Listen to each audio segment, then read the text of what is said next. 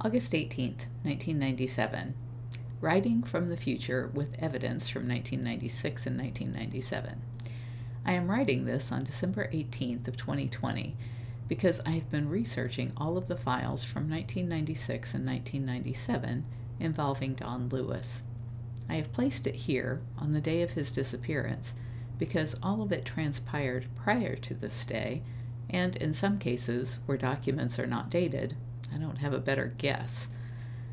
I think this will explain the last thing Don Lewis apparently said to Kenny Farr, which was, If I pull this off, it will be the slickest thing I ever did.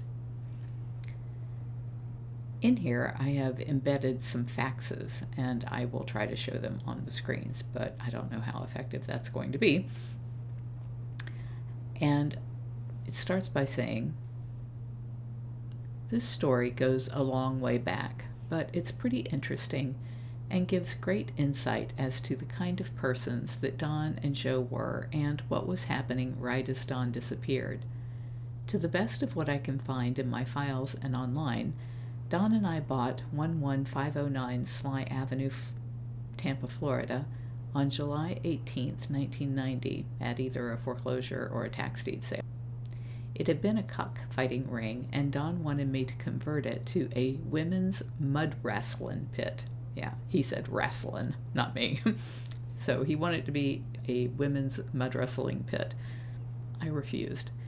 And Don sold it on a lease option to Joe Ryan and that's Joseph George Ryan.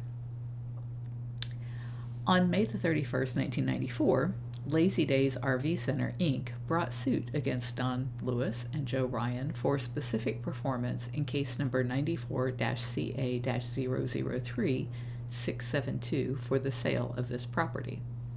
The following is based on what Don told me, and some of the evidence I have found including Joe Ryan's deposition in case number 98 7799F, where he sued the conservatorship for more money after already having been paid $70,000 for a property he never owned to settle the Lazy Days case.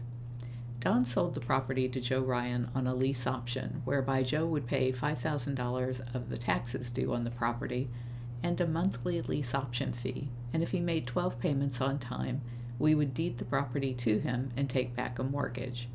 Joe Ryan's depot says he was buying it from us for $50,600 on this lease option agreement. We already knew that Joe Ryan wasn't good for his word because he had a similar agreement with Don on the Seffner farm property. That's the 172 acres out in Seffner with the lakes next to the, um, I think it's called Darby Lake.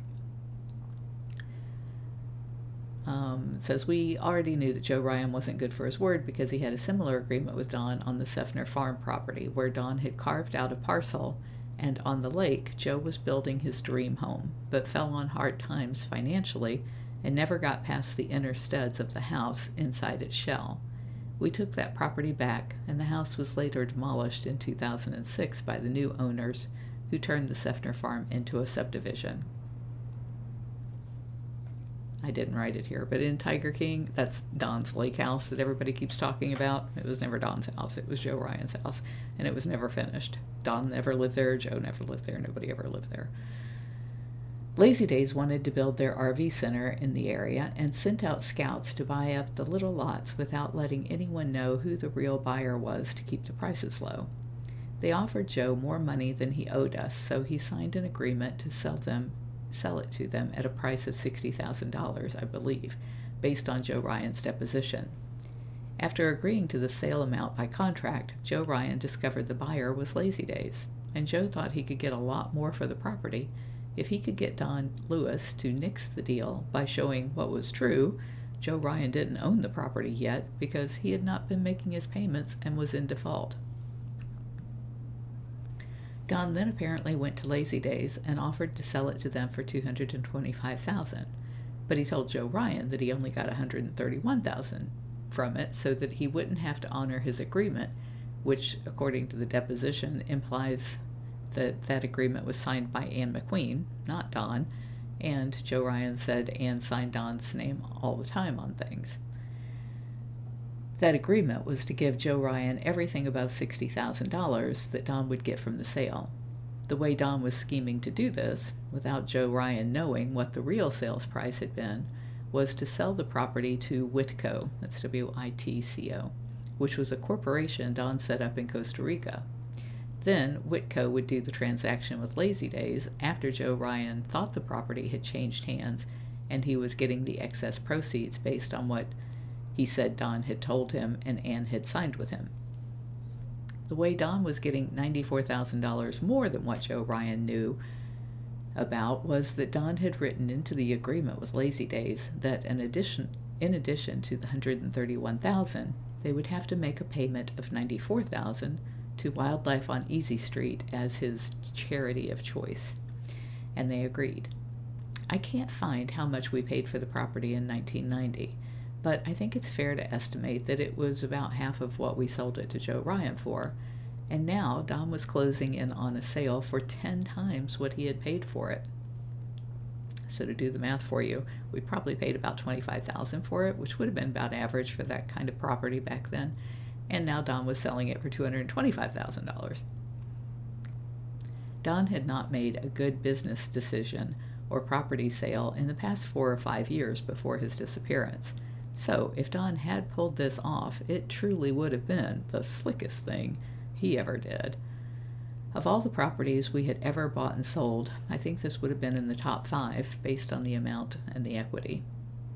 This sounds pretty simple, but it was raging on in court from 1994 until November 5th, 1997, three months after Don disappeared, when I settled with Lazy Days and sold the property to them. At the time of John's disappearance, he had been overpaying for properties in Costa Rica, and his only income had been a few hundred dollars here or there on selling cars, motorcycles, guns, and such. Also, at this time, Don was having Ann run ads in the Tico Times, advertising to advertising to buy endangered species of exotic cats for his new sanctuary that he planned to set up on the 200 acre farm in Bagaces, Costa Rica yeah, you don't buy wild animals for your sanctuary. He tried running it different ways. One was buying the animals, the other one was paying a reward for people to find the animals for him. I did not know about this, but these faxes were between Ann and our attorney down there, supposedly coming from Don. I don't know if Don planned to give me the 94,000 for our Tampa location or because he was an officer of Wildlife on Easy Street, maybe he figured he could just cash the check and not tell me anything about what he'd been doing in the Lazy Days deal. Regardless, this truly would have been the biggest deal Don had ever done, other than selling the 600 acres in Pasco County out from under me to Mr. Saltonfuss. That was a mortgage, though, and not cash in hand like this one, so I think that's why Don was so thrilled with himself. On July 16, 1997, Don faxed Roger Peterson, Esquire, saying, I also have signed the contract with Lazy Days RV. You can do whatever is necessary to complete this, but under no circumstances reveal who the shareholder is. Please fax any contracts to my office for approval prior to faxing to Ms. Bennett. Once everything is done, you can fax to her, but the originals are to be overnighted to me, and I will take them to closing. Nothing else is to be discussed with Ms. Bennett. Should you have any questions, please call my office and Ann will get me on the phone. In the court summary sheet, there is a mention of a Taryn H. Bennett, but I'm not sure who she was. I don't know if she was an attorney for Lazy Days or if she actually worked for Lazy Days, but that would be my guess. On August the 12th, 1997, just six days before he went missing, Don had Ann fax Roger Peterson, Esquire, saying, Please call me collect when you get into your office. I need to talk to you about the Witco papers. The call will not be accepted, but my office will get me to the phone and I will call you right back. This is included in the dated faxes that I have um, appended to this in my diary.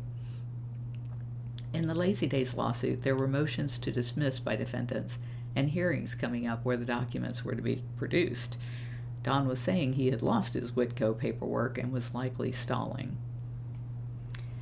And then the last fax is the last fax that I found from Don to Roger Peterson, and it is dated 8:15 of 1997. So this is just 3 days before he goes missing.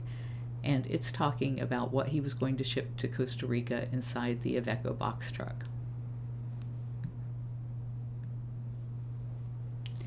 All of these documents have been made available to anyone who wanted to know the truth about what was going on down in Costa Rica with Don. This is probably the first time, and maybe the last time, that you will ever actually see them